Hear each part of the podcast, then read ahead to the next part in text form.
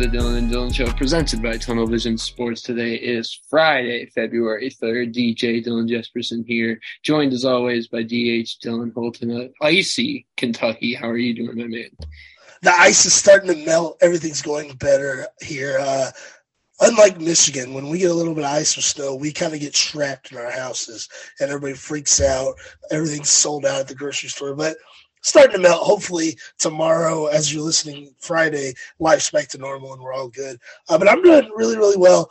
Wednesday night, Murray State, my alma mater, the Racers got a massive victory over our biggest rivals, the Belmont Bruins. Huge win. It's always a good day when you beat Belmont. Beat Belmont, and Murray's now a game out of the lead for the Missouri Valley, which seemed like a pipeline dream like three weeks ago. So Murray's turned things around. It's really, really exciting. College basketball has heated up so much, and we're going to get into all the big football news from this week. But yeah, good stuff going around all around uh, for me, anyways. Uh, how are you doing? Uh, I'm doing pretty good.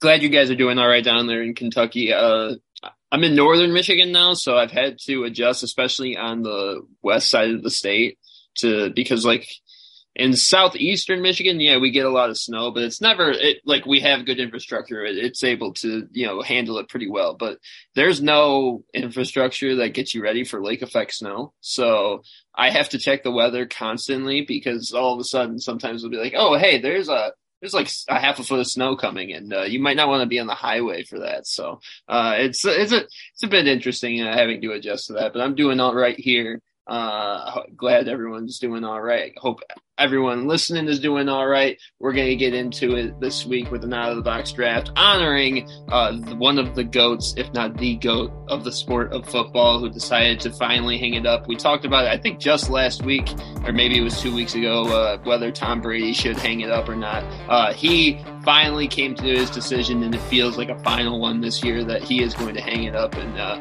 retire from the game of football. Arguably, if not uh, sol- solidly, the greatest football player of all time, uh, and that inspired our draft this week. It's the goats, and we're taking uh, the goats of anything. So uh, if you want to do the goat of uh, football, soccer, uh, bowling, anything out there that you think has a greatest of all time uh, is up for grabs in this one. Uh, I've got a coin here, right here, ready to go. And that's ahead. A, oh, awesome. Would you like the first pick or you want second and third? I'll take the first pick. All right, floor is yours. I just got inspired. I thought of a goat when you said the coin. I'm taking the Wilma Mankiller coin. That's a goat of the coins. Um, that, that has become synonymous with our show. And I, I, mean, it's the goat from the second that it was called out. Whenever we started flipping the coin to do these drafts, that Wilma Mankiller's been the goat uh, through all this if you'd like to do research on uh, Mrs. Mankiller's life, you're more than welcome to. But I'm talking about the coin specifically. It's been a tried and true staple of this show for the past year, I want to say. It's been a while. Uh, so, yeah, the Wilma Mankiller coin is an absolute goat. And that was a very fly of the hip uh, last second decision to go number one, but I'm very, very happy to take a number one overall. So the Wilma Mankiller quarter coin, however you want to phrase it, is my first pick in this draft. Kind of makes me sad that I didn't use the Wilma Mankiller coin because it was just sitting right there. But I do have the Wilma Mankiller coin; it's ready to go. Uh, I forget what 2022. Uh, one of the more recent uh, introductions to the coins showing that the the U.S. Mint still doing their job down there, finding good uh, coin designs. Uh, with my first pick, I'm going to go with the inspiration of this draft. Give me Tom Brady. Uh, I think he needs to just be on this. Uh, it, I don't have to really argue with anyone that's listening to this uh, to this podcast about Tom Brady's legacy and what he means to the sport of football. So uh, I think we can all agree there. He's the he's the goat. I don't. I think everyone's chasing uh, Tom at this point. I'll move on to my second pick. Uh, I kind of alluded to it when I was uh, getting into it. The goat of anything. Uh, give me the goat of bowling and he's kind of becoming a little bit of a meme this week because he just went on Pardon My Take. Give me Pete Weber, uh, the number one overall bowler of all time. Uh, it, if you don't even know who Pete Weber is, you know his rant. Uh, there's that famous clip of him hitting that strike going off on a rant and finishing off with "Who do you think you are? I am," which I didn't know until I listened to that Pardon My Take interview that that was directed at like a 12 year old kid that was chirping him in the stands, which makes that story so much better. The, like I thought, I thought he was just like pumping himself up, but he was actually not only directing it at someone, but that someone happened to be a 12 year old kid that was heckling it from the stands. It's just uh, from from bowling. Like that's I think I don't even know a lot about bowling. It seemed like he was probably a pretty polarizing character in the sport. Uh, he seemed like exactly what bowling needs. Like I, I, would have tuned in if it was nowadays and Pete Weber was bowling. I'd be tuning in every week to see what he was doing on it because that is must see television. So uh, I think he fits the, the goat category of all time. I, I think statistically, I, when I looked it up, he is number one on like the greatest PBA bowlers of all time. But I, I, think just on that that rant alone, he would be the goat in my eyes. So give me Pete Weber and give me Tom Brady, and I'll throw it to you for your next two picks you mentioned his uh, famous speech that he gave. Have you ever seen? I saw it on TikTok. I'm sure it was on Twitter, Instagram. Someone put a Metro Boomin song behind it, and it's like something out of a movie. It's incredible. I, I, I love that so much. That was a trend on TikTok a few months ago. Really, really awesome. Love those picks. Obviously, Tom Brady had to go on this draft. He's the inspiration. He's the big talking points this week. Um, with my next pick, I'm not going with the person again. I'm going to get some people, but my next pick is not a person. I'm going with NCAA Football 14, the GOAT sports video game.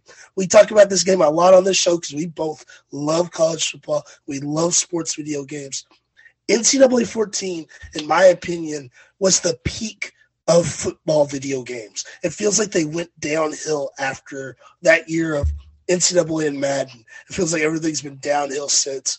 NCAA 14, I mean, it's been out for 10 years now and it's still the longevity is incredible. I still play it every single day, and all the things that people have made like modify it that you can download and install. It's incredible. NCAA 14 is the goat, no doubt in my mind when it comes to sports video games.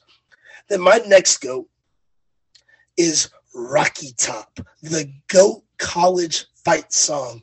There is nothing like being at a football game, a basketball game, baseball game, whatever you want to say, and a big moment happens, and you hear the band strike up Rocky Top, and you hear those crazy folks in orange and white sing at the top of their lungs Rocky Top. In the middle, especially if you're an opposing fan base you don't know exactly how the song goes, in the middle, you hear them give off a big Ric Flair woo it's the best. It's the absolute best. I'll never forget my first trip to Tennessee. I knew the words to the Rocky Top like the back of my hand by the time I was leaving. It's the absolute, absolute best goat fight song.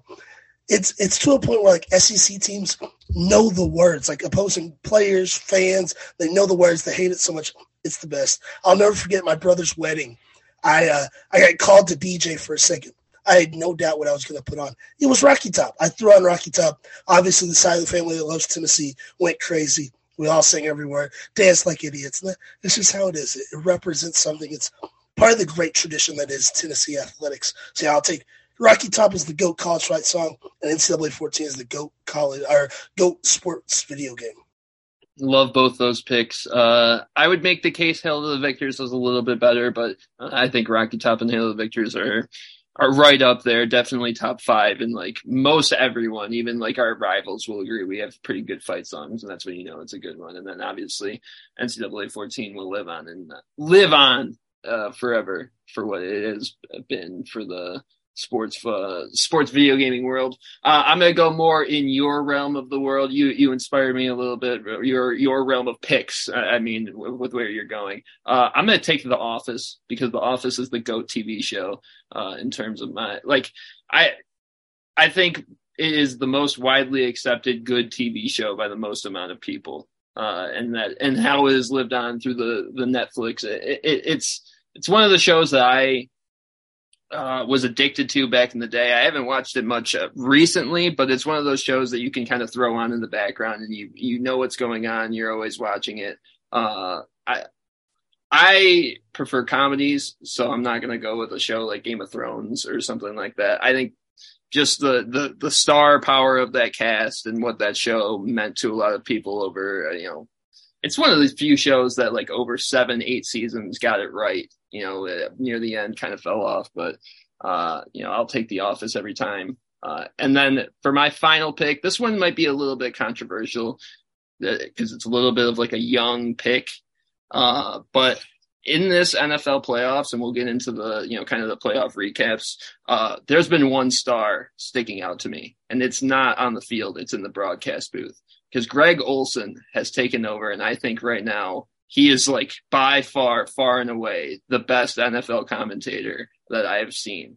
In terms of just like his versatility of what he can bring to the game, uh, and like how he explains pretty complex parts of football in very simple ways.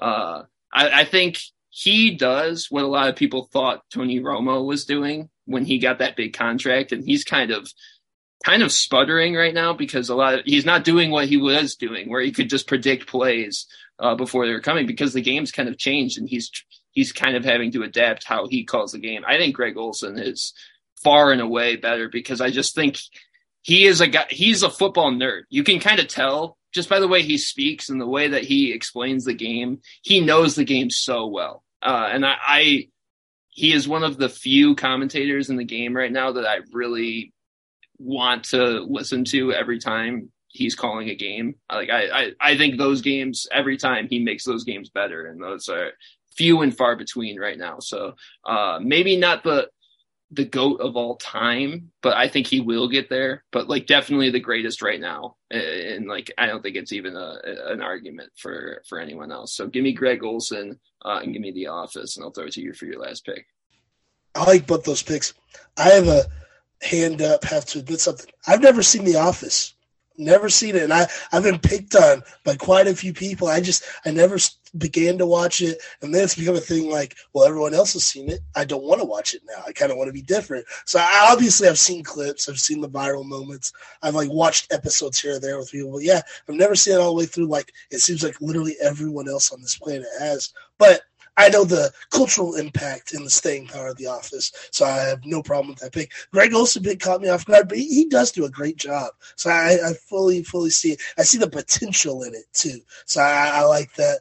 Um, I reckon I got to pick me a person. I haven't picked a person. I'm going to pick me a goat of a sport. I feel like that's what this show's all about when we when we really get to the nooks and crannies.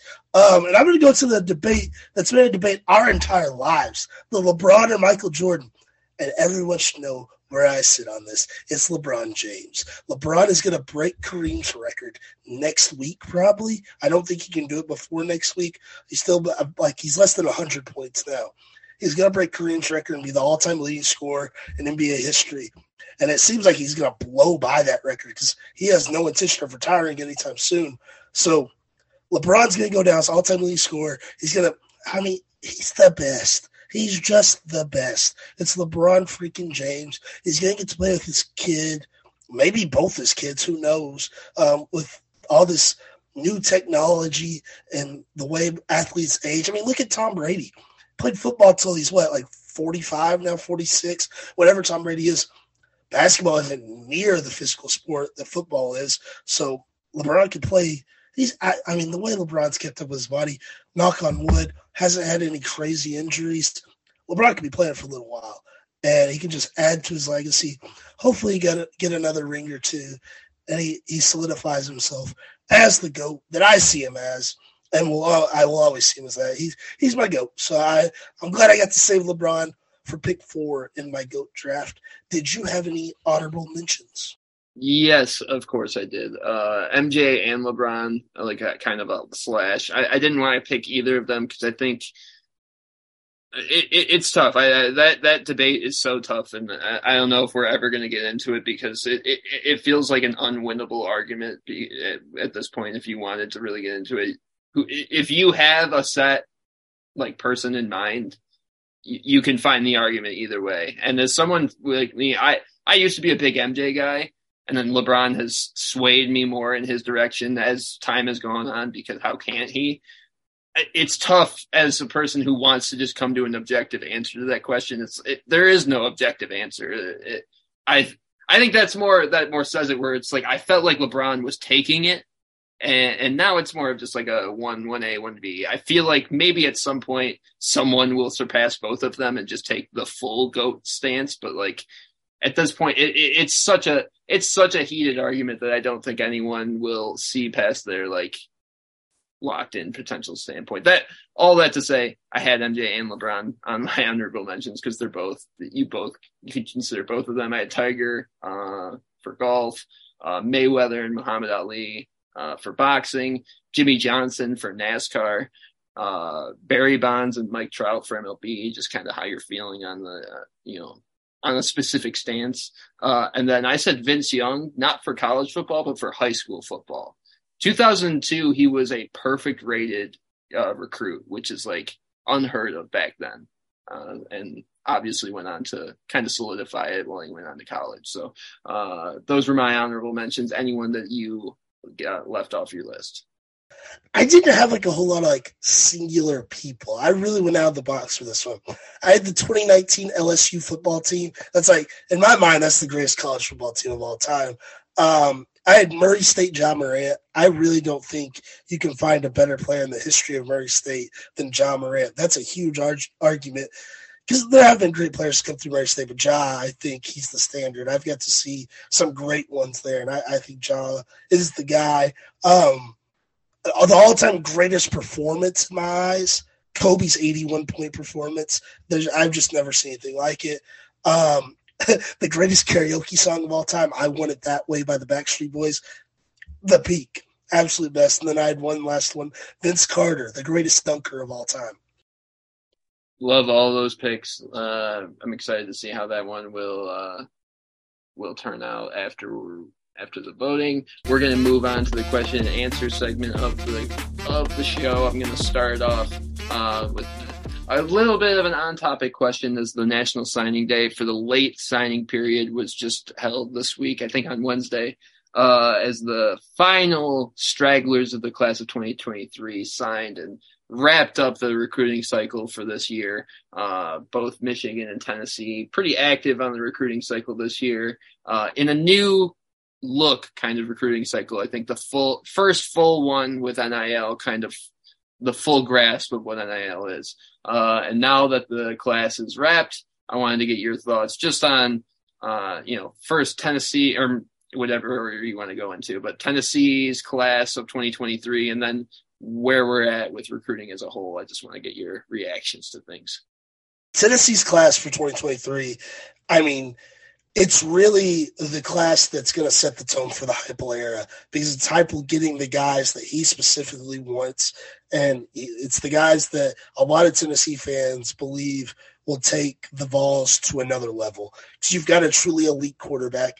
Obviously, when it comes to recruiting, you've got like the top like three or four services two out of the or three out of four, two out of three, whatever, have Nico Iamaleava as either number one or number two. And then ESPN has him at like 25, which makes no sense.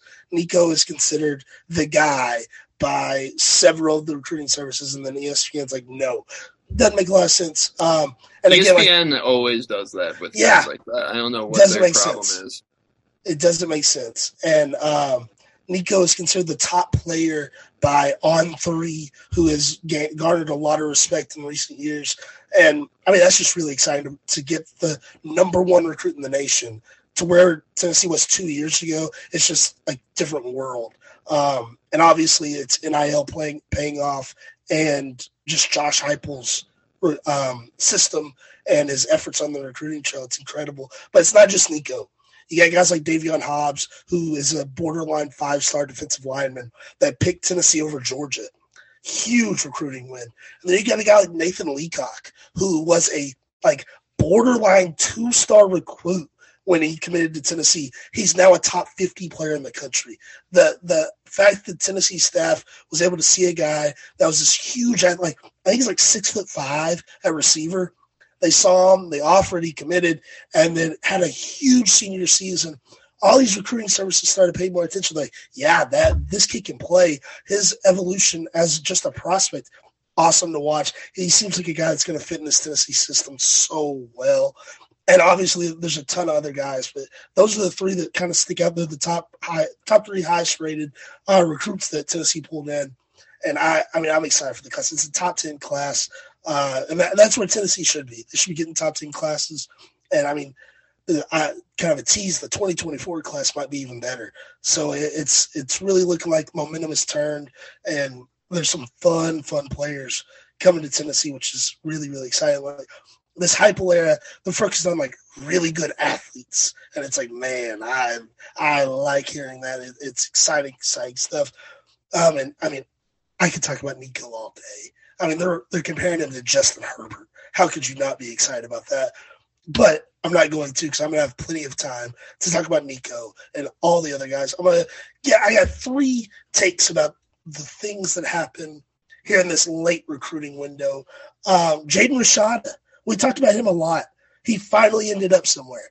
Arizona State, interesting fit. Arizona State, I think the number I saw, they're going to have 46 new players on their roster. That's incredible. And obviously, Jaden Rashada is going to be leading the way as this top quarterback prospect, four star quarterback. Who knows? I mean, Rashada is for my liking, he's a little bit small right now, but playing in the Pac 12 and at a school like Arizona State where things are just so like, who knows what Arizona State's going to be doing? Jaden Rashada might be in a battle and be the starting quarterback. And that going from such uncertainty at Florida to maybe even more uncertainty in Arizona State, but he knows he might have a chance to go out there and play. I, I think it's exciting stuff. And then the biggest domino that fell in this late window Nyckoles Harbor, the number one athlete going to South Carolina.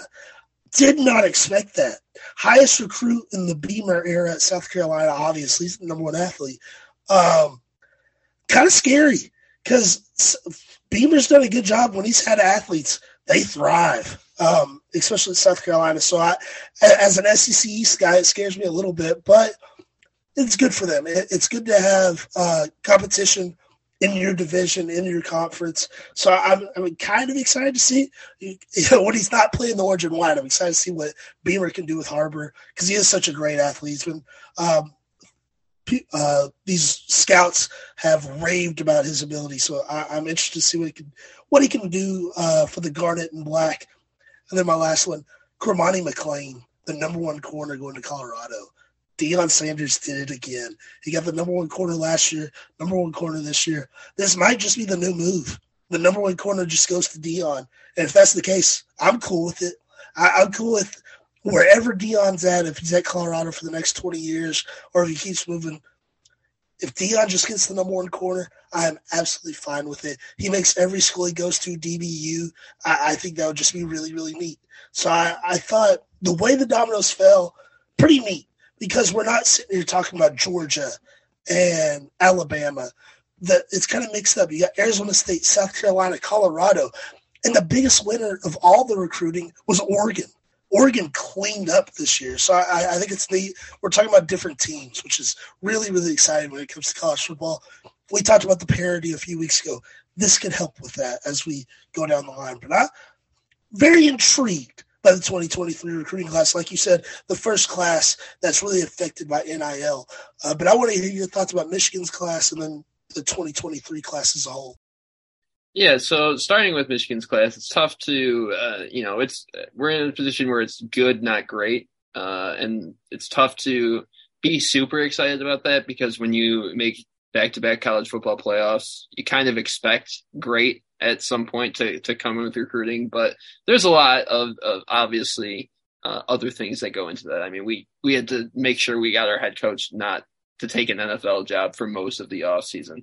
That cost us with guys like Nyckoles Harbor uh, and and other guys as well. So uh, it, it's tough to. Um, it's tough to take a full stance on where they're at. They finished at 18th. They got a really good transfer portal class.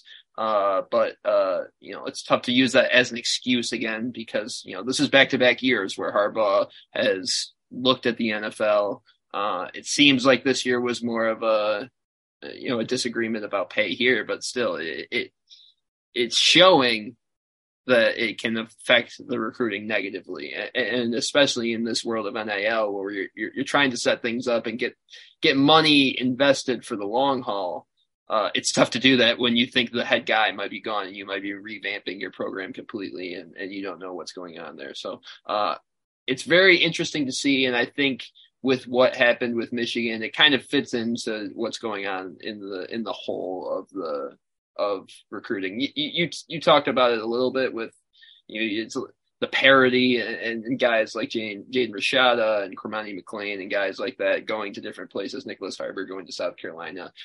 I, it's pretty obvious that the teams that are investing in NIL and giving guys, you know, at least promising guys big upfront money are, are the ones that are winning right now. And that whether that be, you know, Alabama who signed like a an NCAA dynasty type class this year, or guys like UCLA who signed Dante Moore from out, out swiped him from out, out, of Oregon and swiped him from, you know, out yeah, from Detroit, uh, you know, and, and, was able to get him because of mostly in NIL stuff. So, uh, you know, you look down the list of the top recruiting classes in the country, and it's all teams that have invested in NIL: Alabama, Georgia, Texas, Oklahoma, Ohio State, LSU, Miami, Oregon, Tennessee, Notre Dame. That's the top ten. All of those teams have big time NIL donors as of right now. They're not shying away from the fact that, that we're going to give you uh, a chance to earn money here. Whereas Michigan's uh, approach to things has been more of a,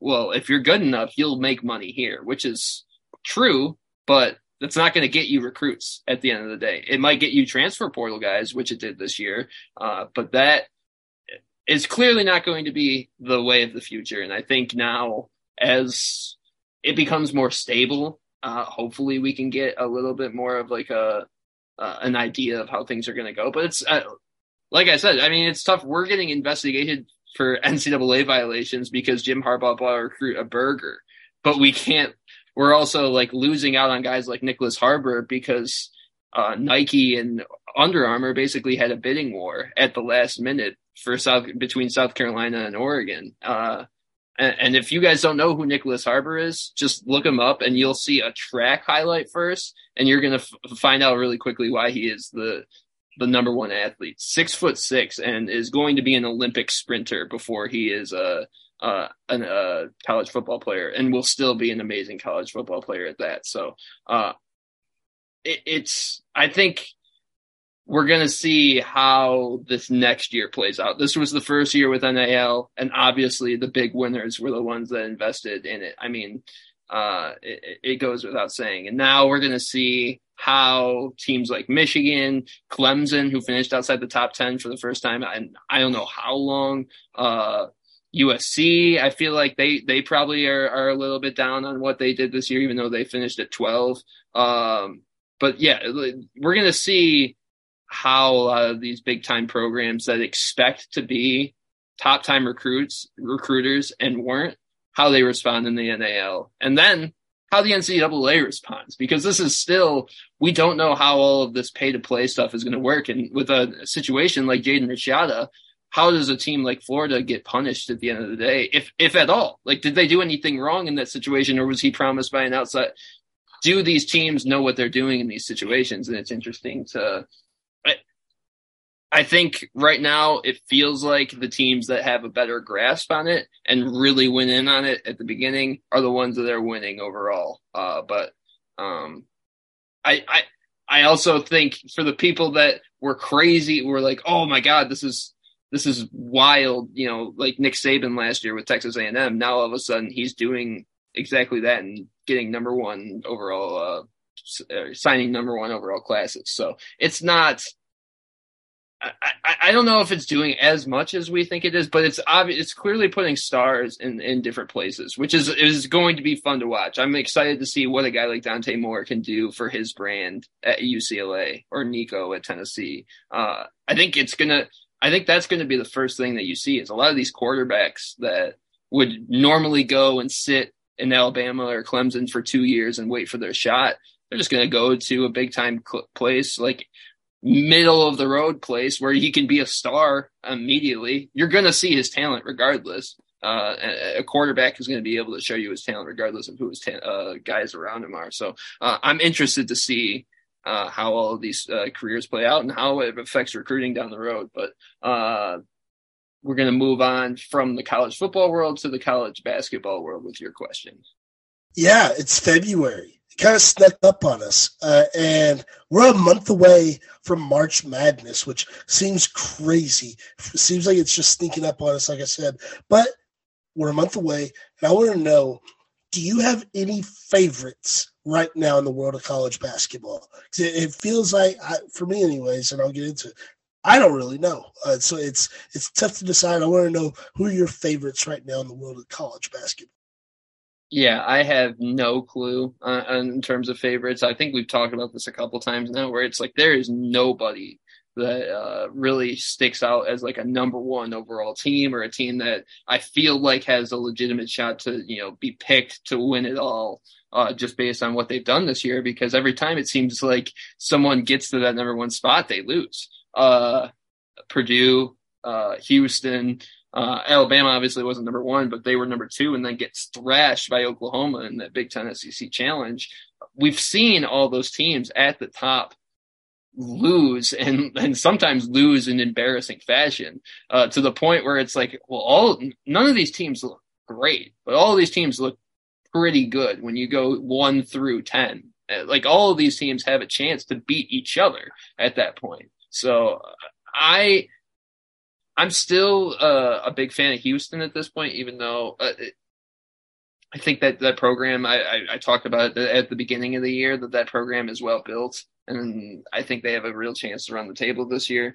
Other than that, uh, it it could be a real toss up with how the seeding goes uh, in in the NCAA tournament. I think Arizona is a little bit underrated at this point. Uh, I think they have a good chance to do things. Virginia is looking pretty good all of a sudden. Uh, obviously, the Tennessee Volunteers, with what they've been doing, uh, beating up on Texas, one of the only SEC teams that really looked really pretty good in the SEC Big 12 challenge. It, from a Big Ten perspective, you'd expect me to say Purdue because Zach Edey and what he's done, they've only lost one game this year. I think every Big Ten fan will tell you that they are the biggest paper tiger in terms of a number one team. Every team, including Michigan, who I'm going to talk about later, has had a shot to beat them at some point this year. And it's just either like wilted away or they haven't been able to do it. It it feels like they don't have any chance to beat an actual team. And it feels like the Big Ten is just so much weaker this year that they are running they're they're skating by, but they're running through what most people assume is a good Big Ten team, Big Ten conference this year. But I'm going to talk about it later. Michigan sucks. Uh, Michigan State doesn't look that good. Uh, no, no, one looks that good in the Big Ten. Indiana. Uh, I mean, who is the highest rated team outside of uh, Purdue in the Big Ten? I'm, I'm scrolling, I'm scrolling, I'm scrolling. Indiana at 21 is the highest ranked team in the Big Ten at this point. So I, I, I just, I, I really don't believe in Purdue, so I'm trying to find anyone else. And obviously, Purdue is kind of taken over as that number one spot. They've got that guy in Edey that kind of would fit that. I just don't believe in them at all. I've seen them at their worst, and I do not believe that they're going to skate through the, the tournament uh, the way that they've skated through the Big Ten. So I, I think it's really open to any anyone two through ten right now, whether it be Tennessee, Houston, Bama, Arizona, Virginia State, Kansas State, Kansas, but I, I even think Kansas is like, I don't know. I, it, it, it's so tough. All of those teams seem to be like national title contenders, but I, I'm waiting for that team to take over as like they're the favorites. Like they're the ones that I really think could uh, are are unbeatable at this point. And I I just don't know if there is one this year, which is going to make for an interesting tournament throughout because uh, unless that's the fun part about the NCAA tournament. Unless you are that team, you're viable to lose any any night. Like there the, there are a few teams like the Anthony Davis Kentucky teams that were like, okay, they're not going to get upset. The only chance they have to lose is to face someone nearly as talented and they have an off night. Any of these teams, I think, are capable of being upset on a nightly basis, which is why this is, this college basketball season has been so interesting at this point. Um, but yeah, I, I think I'm waiting for someone to take it over. I think Houston and Arizona are kind of like my two favorites right now. But they could prove me wrong by the time this is re- released. I don't even know. I think they they play again. Uh, yeah, Houston plays Wichita State tonight. That's a that's a tough game. I don't know if they get through that. So uh, I I'm not really sure. Uh, we'll see how everything plays out. I want to know what you're thinking about it. Obviously, your team is up in that that uh, so you're thinking about it a little bit more. So I have three teams written down. I have the Houston Cougars, the Arizona Wildcats, and the Tennessee Volunteers. Those are my three teams written down as my favorites. And then I have an asterisk by Purdue, just like you. I I don't believe in Purdue. I know Purdue's been the number one team forever long. And I know they have Zach Edey, who's a freak of nature down low for them. I just they don't have the feel that I don't know. I, I, just I'm not crazy about Purdue at all this year. Same as you. Uh, I don't know if I'm drinking the Kool Aid or what it is, but I'm just I'm not crazy about Purdue. Um, Houston, I think we've both seen it over the past couple of years. What they've been able to do, just build just a really really solid program, and it's hard to imagine them not going deep in the tournament because they they just have a good team. They have a good culture. It's hard to just not see them flourishing. And then Arizona is a team that we got, or the country got to see play Tennessee early in the season. It was back in December. It was at Arizona, and Arizona won that game. And I was really, really impressed by Arizona because Tennessee, Tennessee's a really, really good team. There's a reason Tennessee's ranked second in the country right now. They're, they're the best defense in the country, yada, yada, yada. Arizona did not care about Tennessee having the best defense. They're like, we're just going to score and they scored and scored and scored and scored. And it was really, really impressive. I was thoroughly impressed by Arizona, and of course, they were helped by being by playing at their home court. That helped immensely. Tennessee having to go to, um, I, I think they're, um, I don't know Pacific time. I think Arizona's Pacific time. It doesn't matter. Tennessee went um, several time zones over to Arizona. And I mean, that makes a difference for college kids. Uh, doing that much tra- travel, going to a just absolutely raucous away stadium. That, that makes a huge difference. a lot of Tennessee fans on um, social media are clamoring. They're like, we want a rematch with Arizona. We, we want a second chance at them. And as me, like trying to take like a step back, and I I would love to say I'm a diehard Tennessee basketball fan. I'm not. I, I kind of I watch the games and I obviously I wear the orange and white and root for them. I'm not a diehard Tennessee basketball fan. I, I very much support them, but I'm not like if I miss a game, I'm like whatever. As it's that way, I would not want to see Arizona again as a Tennessee fan. Arizona scares me. Arizona is a team that I could definitely see giving anyone trouble because they have good guard play. They have good play down low. They, they really don't have a weakness. They have good wings. Like there's really no weaknesses on this team. They're a team, but at the same time, I'm not going to be like they're winning it. They're the favorites because they have um, chinks in the armor. They they can still be beat. They're not this. They're not 2012 Kentucky, and Tennessee's the same way. They're not that team. Tennessee is so good like I've been thoroughly impressed by Tennessee every time I watch them. But then the four losses Colorado, Arizona, Kentucky, and then they lost Wednesday night at Florida. It's so frustrating because you watch it and you're like, they should be winning this game. They're playing good defense. They just can't hit shots. And I think that's the most concerning thing about this Tennessee team. And if you watch a Tennessee game, they'll tell you they have the best defense in the country, and it's not particularly close. They have such great athletes. They have this platoons swaps that these they run where they can have so many different guys on the court. They don't have a go-to guy. And I feel like that's something you have to have where you go through these droughts of not scoring. That was a huge problem for them Wednesday night in Florida. They would go through droughts of not scoring, and they didn't have anybody they could give the ball to that they knew they knew would get them a bucket at any given moment. They didn't have that. That's going to kill Tennessee in the tournament. I really, really think that's going to hurt them. I'd love to say Tennessee's the favorite. Just don't see it.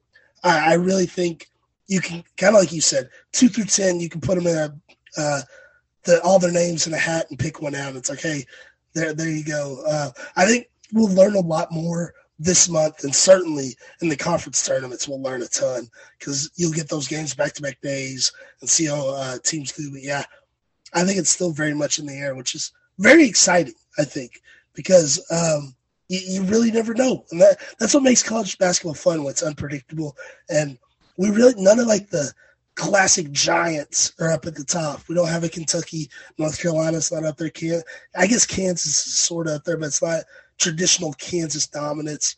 It's exciting. We've got different people up at the top, and uh, you never know what might happen. So yeah, it's it's been a fun college basketball season, and I expect it to heat up as as we get closer and closer to March Madness. Yeah, I got a couple outliers outside of the top 10 just to throw out there. Baylor is steadily increasing, another team in that Big 12. TCU, I talked about it last week. It seems like they destroy everybody that they play. Uh, and then St. Mary's, give them a shot. I think they beat Gonzaga not too long ago.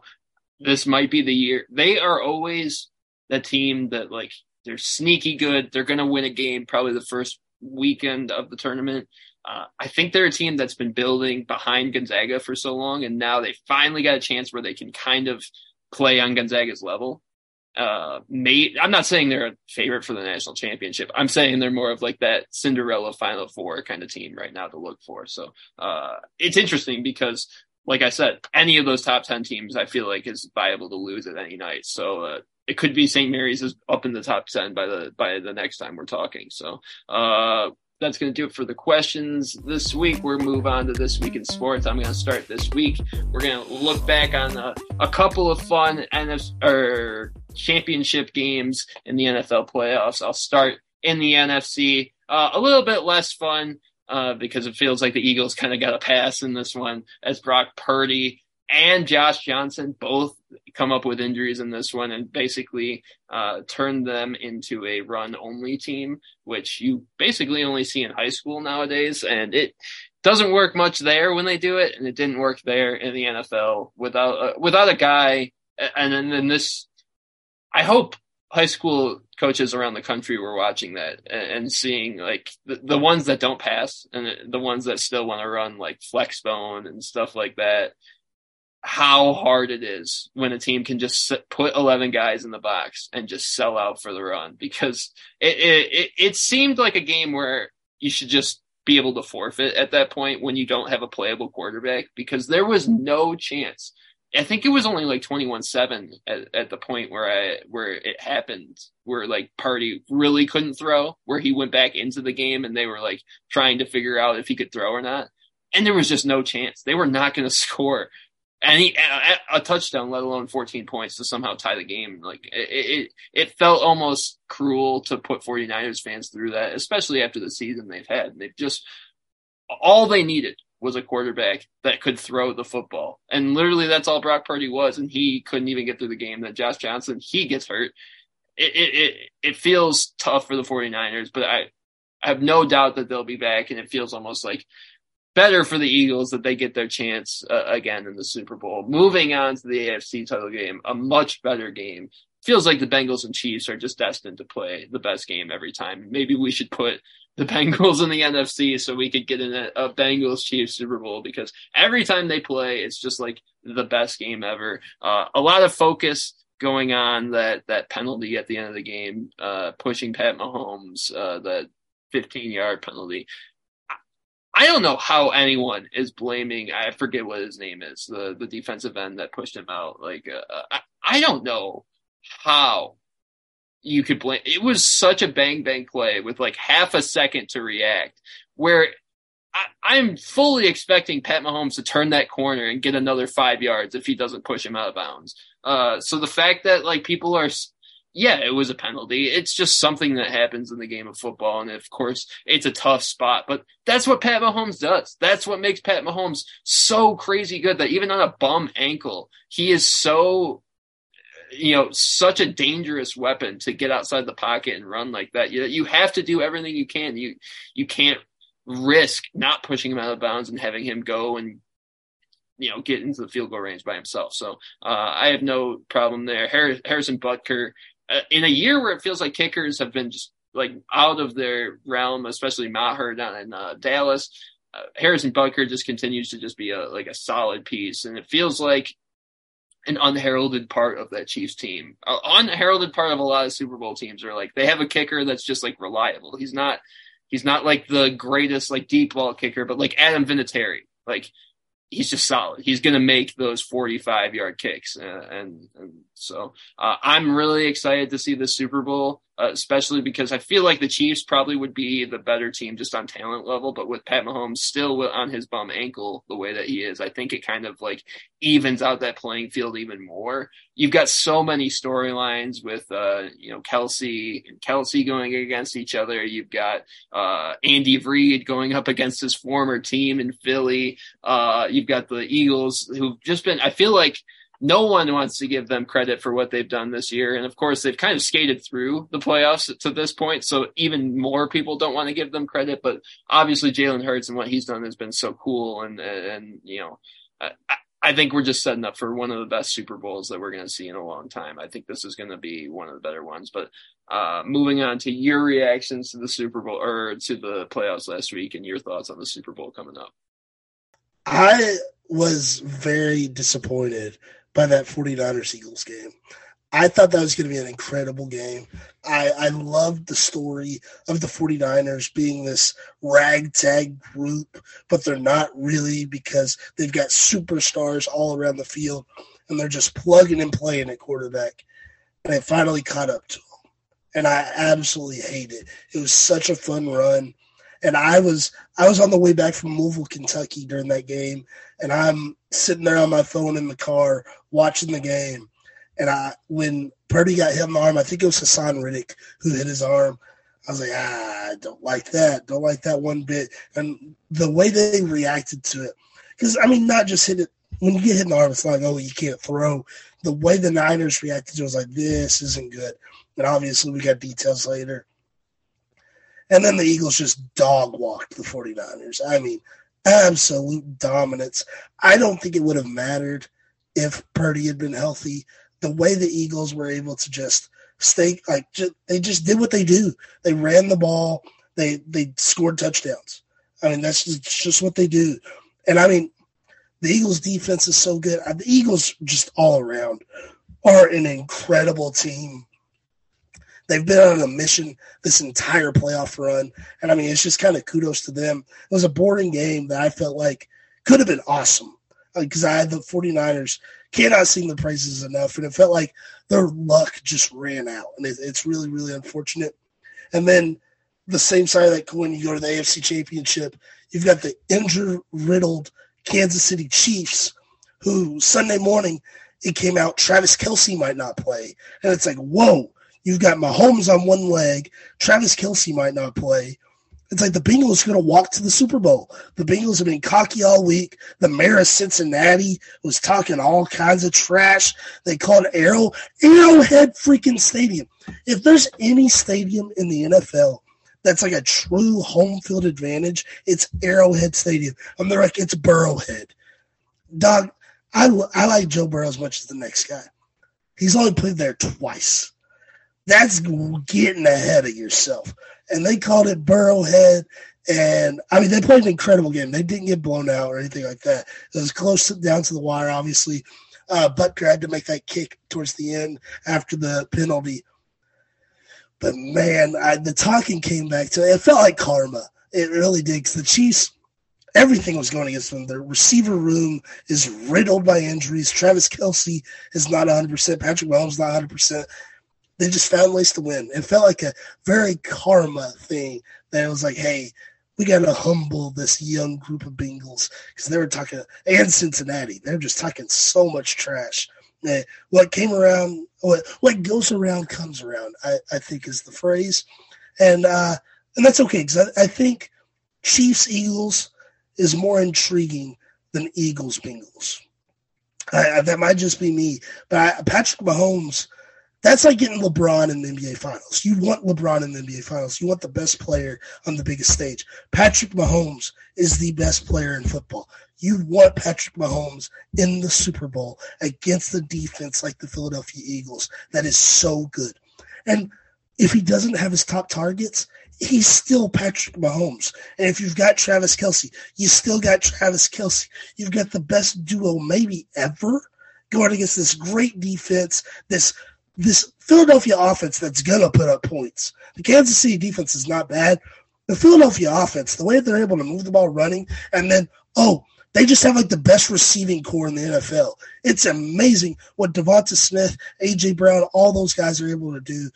I, I think the Eagles are incredible, and I'm excited to fully dive into it next week as we prepare for the Super Bowl. Thankfully, I used to hate to take a week off before the Super Bowl. Now I kind of like it.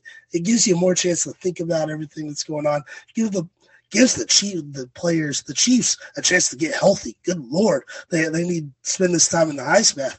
Um, but yeah, I think this Super Bowl is going to be incredible, and uh, thank God the Super Bowl isn't this week because if it was, all the attention would have been stolen from it because good old Thomas uh, Brady decided to retire, and that would have stole all the attention from what's going to be, like you said, a great Super Bowl.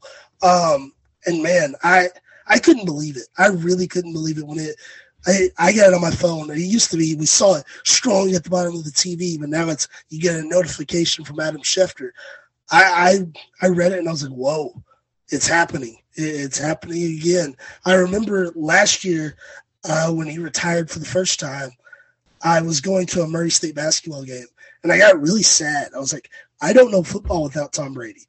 And I went through all those emotions and then he came back after a month. I feel like I already went through this. I think I feel like I'm good. It's it's like I I we we already had had these all these thoughts of football without Tom Brady, and it was a teaser. So I feel like um, football fans have all kind of uh, treated ourselves. We we know what to do now because uh, Tom Brady gave us a glimpse of this last year. Obviously, we haven't done a football season without Tom Brady, so that'll be a little weird next year. But it'll be all right. I mean, Tom Brady leaves; he's the goat. We've we've said all these things a million times. We said it during the draft. Tom Brady's the guy. He always will be. He, he went from the guy that everybody hates to everybody like we got to respect him. Um, but yeah, he, he goes down as an absolute legend obviously you as a Michigan guy, him being a Michigan man, you've got a, a, connection that runs deep. What are your thoughts about Tom Brady hanging up the cleats? Yeah, this is uh, maybe like the last blow to my childhood. It, it was one of those like as you're growing up, especially as a fan of Michigan, you you start watching NFL and you're watching this guy in Tom Brady dominate the league. Everyone's just throwing respect at him, and you're like, oh yeah, he played at Michigan uh, you know, for people like me who were kind of after his time at Michigan, and it's it is kind of just a sense of pride that we've always had while he's been in the league, and it's going to be different as you know we kind of move on, and there's going to be you know sets of NFL fans that don't know the league with with Tom Brady. Uh, I think it's gonna you know there's going to be a group of people that that watch the greatness of Tom Brady and look at sports differently than the people that didn't because it, it was such a an era of dominance that you just ex- I, I don't I don't know if there will ever be a player where you just expect championships from them uh, in the way that we expected them from Tom Brady and, and, and the and the Patriots. When they won their Super Bowls it just felt inevitable because that was just who they were. And it's not like and I think the the, the part that makes the the best with with Tom is that he didn't have any of those talent signifiers that you would expect from a guy that would be that dominant. He didn't have the the greatest arm. He was I don't think at any point the most agile guy on the field, but uh, you know, just the the truest sense of you know hard work and dedication to the craft of the game, uh, getting you to the top of your game. I don't know if there will ever be a guy that can do it the way that he did, being you know a seventh round draft pick, working your way into the starting uh, spot and getting trusted with the reins of quite possibly the best, you know, football dynasty of all time is just I don't know if anyone, especially in the way that we look at like the NFL draft and the things that we, you know, the way that we look at even high school kids in terms of their NFL prospects right now. I don't know if there will ever be another Tom Brady. Uh, maybe someone will win more championships. Someone will be maybe more talented, but there won't be someone that has like that story of of underdog come overcoming adversity everywhere he come goes and then you know becoming what he became so i i think this this day uh, because like as i said I, this feels more like for good this time last year we went through it but it it felt like the way everyone was talking, it's like he, he might not be done. He's probably not done. He's probably coming. This one feels more final this year, which hopefully it is. We talked about it. It seemed like he was on the precipice of kind of losing that, and now we'll remember him as you know the great that he was. But it, it's just going to be yeah, it's going to be interesting. Our whole entire lives of watching football, Tom Brady has been a top five quarterback, and I would include that even this year he was a top five quarterback, and it's going to be uh, you know, interesting and, and, you know, just almost sad in a way, you know, moving on from that. But it, it had to come at some point. You know, you can't play forever. Uh, but I would have loved to have seen him uh, kicking it around at 50 if he had the opportunity. But uh, happy for Tom. Hope he has a great uh, retirement. We're going to move on to something I told DH. I didn't look up anything about this, so I am learning it from him completely. Wrexham AFC. I want to hear about it. So this is awesome. Uh, on Monday, I luckily uh, school got canceled, so I didn't have to go to work because of snow and ice. And I sat on the couch and I watched a show on Hulu called Welcome to Wrexham, and I didn't know anything about it. I all I saw was Ryan Reynolds and Rob McElhenney from Always Sunny in Philadelphia on the cover, and I was like, okay. And I watched it, and I, I honest to God thought it was like a TV show. I did not realize it was a docu series. Ryan Reynolds and Rob McElhenney, they bought this soccer team. Almost said football team. I'm telling you, I'm all in. I've got the fever. I watched this entire series. They bought the small um, soccer team in Wales that is in the National League, which is the bottom league. Like we know about the British Premier League, it's the bottom league in like English soccer and um, they bought it and they went all in. They're like they're so passionate about. It. I watched. There's 18 episodes in this season. Watched it all in one day. I fell in love with this team, and as we talked about on this show, we're not super plugged into like international soccer. I'm having a hard time not calling it football. Having a very hard time. I'm telling you, I have like like I've been emotionally attached to this small team uh, from Wales and um, obviously, the, the docuseries followed the first season of Ryan Reynolds and Rob McElhenney being the owners of this team, and that was 2021. Obviously, it's 2023 now, still on the team, going strong. Sunday, which I missed this. This is before I started watching the show, but on Sunday they played in the FA Cup, which the FA Cup is this huge tournament played in England. 700 teams play in this tournament. It spans all the leagues, all of that. Little Wrexham AFC from small town in northern Wales is still in it with only 32 teams remaining. They played Sheffield United, who has won the FA Cup four times. They're 70 teams above Wrexham, uh, three leagues, like huge difference. This is like the Yankees playing a single A team. They played Sheffield United to a 3 3 draw, which is a huge deal. They're going to play Sheffield United again. I can't remember the exact date. If the, the winner of that game will play the Tottenham Hotspurs, which is one of the top clubs in the entire world. I mean, a huge deal. Uh, this underdog story is just unbelievable. Obviously, since Rob and Ryan were able to purchase the team, they were able to put a little bit of money in. They, those guys have a little bit of money. They've made uh, transfers. I'm telling you, I've learned all these terms to where Wrexham now sits at the top of the National League. And if it stays that way, they'll be promoted to the, um, I think it's the English football second league. And they're just making their way up the promotion, trying to make it to the British Premier League. I, I think it's incredible. It's just such a feel good story. If you haven't seen the show, could not recommend it more. I mean, I literally found myself like looking up like how to buy a jersey. I, I'm calling it football. Like I'm having to stop myself calling it soccer. I told my dad, my dad works midnights, so he's able to kind of watch uh, Hulu or Netflix on his phone. I told my dad to watch it. My dad calls me, speaking in a British accent. He's like, "We gotta watch the footy, don't we?" I'm like, "Yeah, Dad, you get it, you get it." Um, so it's just incredible. It gets you in the feels, and I, I'm a thousand percent a Wrexham supporter, and I'm excited to see obviously what happens in the FA Cup if they're able to take down Sheffield United when they play again, and then take on a real Goliath in Tottenham. But I'm just I'm excited to see what they can do the rest of the year in the National League, then get promoted. I feel like even I have a soccer team now.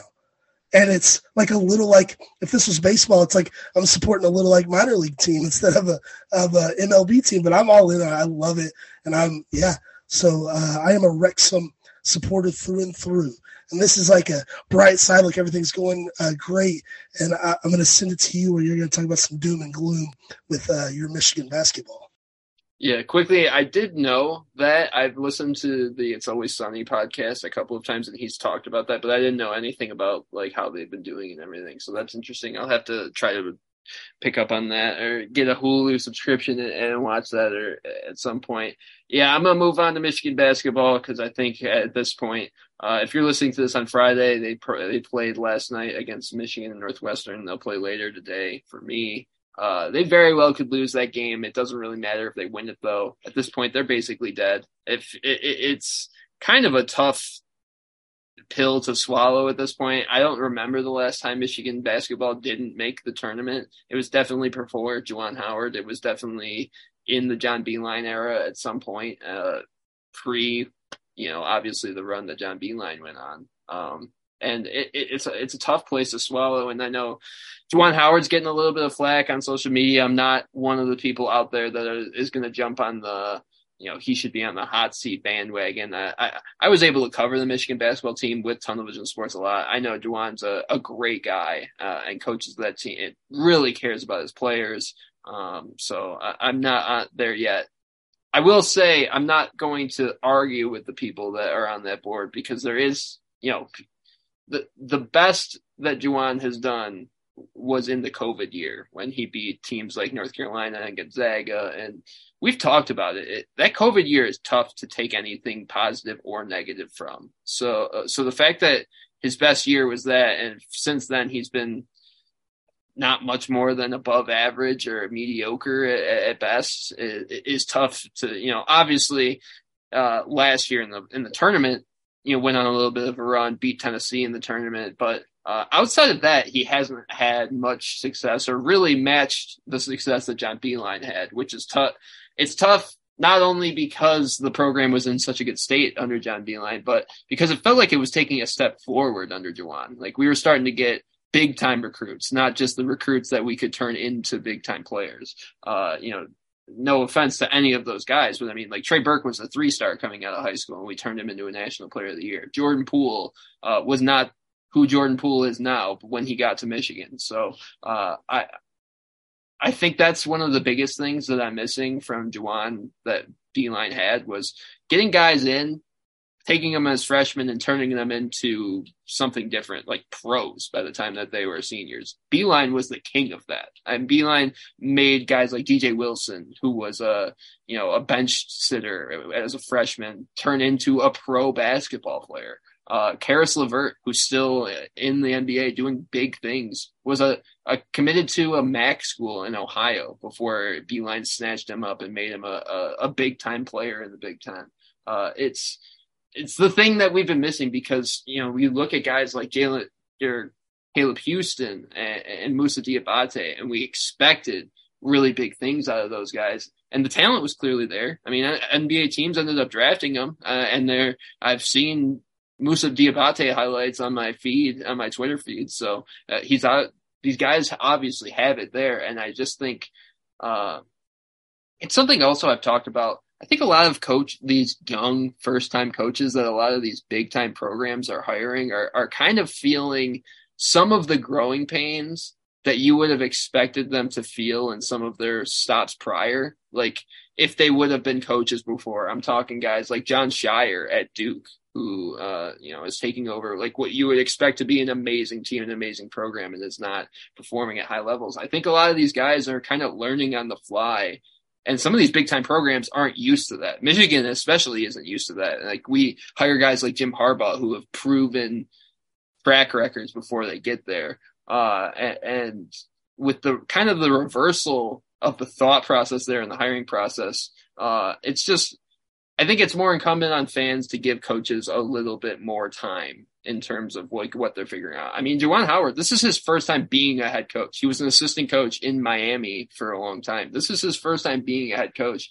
Uh, so when we take his positives and praise him for it, we have to also learn that you know his negatives are are something that he's going to learn from and, and and be able to move forward. Because that's the other big thing is like when you look at Michigan, a lot of times they just seem discombobulated. There's times where they'll be in zone and all of a sudden they'll break into man. Half the team will break into man to man, but the half the team doesn't. You know, times where the the offense isn't getting set up until 15 seconds into the shot clock, and those are things where when I hear people talking about Juwan, it's like I understand what you're talking about there because as much as you want to say like like they've gone through injuries. Jett, his son, has been hurt at times this year. He dealt with ankle injury the transfer point guard Llewellyn uh, tore his ACL when he was over in London. So uh, we can't. Uh, there are things we've dealt with, but at the same time, uh, that's what you expect your head coach to be have to deal with. I mean, everyone deals with injuries at some point, uh, and I think that's just a big thing. It's like Juwan. This is the first time Juwan's dealing with a big time injury to a big time player on his roster, and he's having to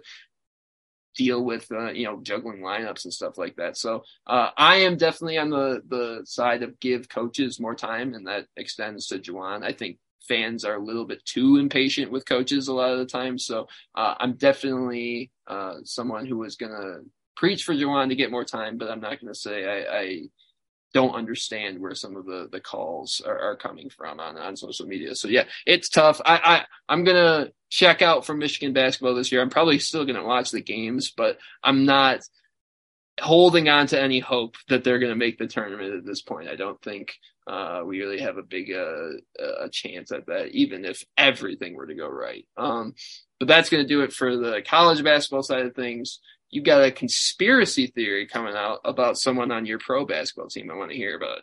Sure do. So I was, I was sitting at my one of my best friend's houses on Saturday morning in Louisville. We we stayed out on the night uh, life in Louisville Friday night. Didn't get home till real late. I woke up on the couch. It's probably noon Eastern time in Louisville, Kentucky. And I'm looking at Twitter, and a Reddit user by the name of Ad Massive 6666 claimed that the Grizzlies scorekeeper is fraudulent is using fraudulent stats to boost the numbers of Jaren Jackson Jr. so that he can win Defensive Player of the Year in the NBA. Because JJJ is overwhelmingly the favorite to win Defensive Player of the Year. And this ad massive 6666 puts this huge post on Reddit r slash NBA. If you're unfamiliar with it, if you if you don't use Reddit, if you're not familiar with r slash NBA, it's a cesspool. It's the worst. I like I used to think it was funny. Now not as much. Like it's just like they attack players. They're I probably don't like it because they really don't like the Grizzlies. And they do whatever they can to drag the Grizzlies. This guy, like, it's like a whole like like research report into like how like the Grizzlies are using their their scorekeeper is like using like just making up stats to help JJJ, and it was the his thesis was that his defensive stats were incredibly better at home than on the road, like averaging nearly two more blocks, like an extra steal, like it's like his stats are so much better at home, and I mean, like attached plays where there was one. I'll agree with him. JJJ was awarded a block, probably wasn't a block, but that's one out of like I think JJJ has like 70 blocks this year. That's one play. Also, the NBA has to verify every stat. So like even if the scorekeeper tried to do that, the NBA reviews it and it's like, yes, that's correct. The NBA goes through on every little thing. And this guy was still convinced he's like, this this scorekeeper in Memphis is is making up these stats because they want to bet that so that they can win money through DraftKings when JJJ wins Defensive Play of the Year. And I mean, NBA Reddit believed it. NBA Twitter picked up on it really quick, and they all believed it. I mean, it was incredible how quickly it spread like wildfire because the NBA, like the fan base, hates the Memphis Grizzlies.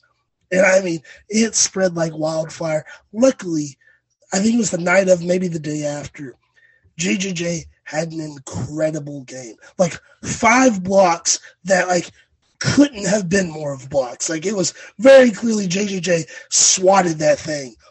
And uh, after the game, JJJ made it very clear that he beat the case. It is not, there's no conspiracy. JJJ is just really good at defense. And I think you, as a Michigan fan, they got to see a little JJJ in college. You know just as well as me now watching the Grizzlies every night. JJJ is really good at defense. And I just thought it's ridiculous these links that people are going to spending this amount of time um, just for nothing. There's nothing there. There, there is no conspiracy, and I just I, I thought it was an incredible story coming out of the NBA this week. Just out of I don't know if it's out of hatred, out of having too much time. I don't know what it is, but yeah, the GGJ conspiracy I thought was just something else, and I, I had to talk about it. JJJ is an interesting player. I, I, think I've talked about that on this podcast where I usually don't like Michigan State players, and a lot of Michigan State players get under my skin. Jaren Jackson Jr. was so misused at Michigan State that I have no choice. I, I like him because he did nothing in his time there. He was, I think he was only there for one year, uh, and he was the most misused five star recruit I have ever seen to the point where him and Nick Ward were sitting on the bench in the middle of Michigan State's loss to Syracuse because Tom Izzo wanted to play Ben Carter in the middle of Syracuse's zone. And the I still will not forget. I think for like two months, the there was just a a, a constant conversation of like, why is Jaren, why was Jaren Jackson Jr. your five star recruit sitting on the bench as you lost to like a seventh seeded Syracuse? Uh, and one of their best chances to win. I mean, that was a team that had Miles Bridges, Jaren Jackson Jr., Nick Ward. I mean, that t- Cassius, I think, was on that team. That team was stacked.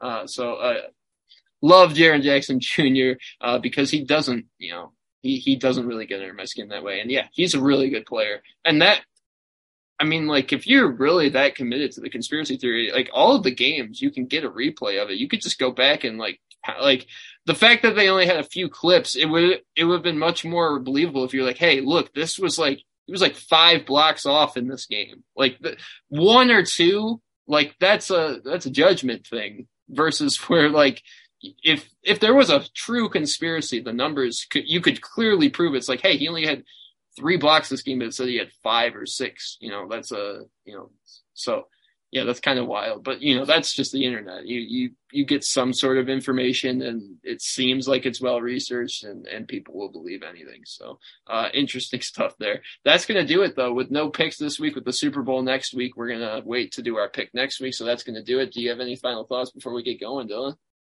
I don't guess so. Uh, I'm excited for the Super Bowl next week, and I reckon there'll be a good amount of college basketball this weekend to satisfy us, as this is our first weekend without football since like what August. Uh, scary thoughts. Scary thoughts. I'm not gonna think about it. Uh, but yeah, I'll be watching college basketball. I reckon crazy. We only have one game left. It feels like just yesterday we were getting ready with our, our predictions. That's going to do it from the Dylan and Dylan Show this week. Here's where you can find us. You can find the show at Dylan and Dylan Show on Twitter and Instagram. You can find Tunnel Vision Sports at, uh, at Tunnel Vision Sports underscore on Instagram. TikTok and Twitter at underscore TV Sports, Facebook and LinkedIn at Tunnel Vision Sports, and on the web at TVSportsMag.com. Thank you so much for listening, everyone. Have a great weekend. We'll see you all next week. So long.